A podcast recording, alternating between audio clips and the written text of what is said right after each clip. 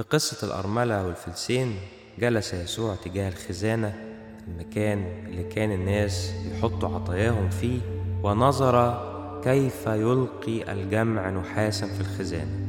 ربنا يسوع نظر بس ما نظرش للكم أو للكمية أو المقدار اللي الناس بتحط فيه لكن نظر كيف يلقي الجمع نحاسا في الخزانة.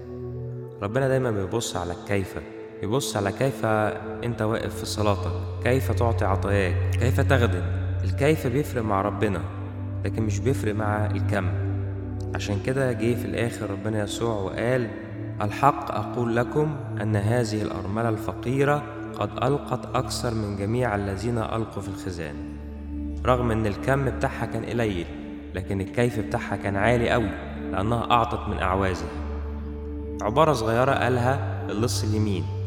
لكن قالها بكيفية فيها إيمان عالي أوي وطلب من أعماق القلب اذكرني يا رب متى جئت في ملكوتك. وكانت النتيجة ألحق أقول لك اليوم تكون معي في الفردوس. صباح النعمة راديو 514 أنتم نور العالم.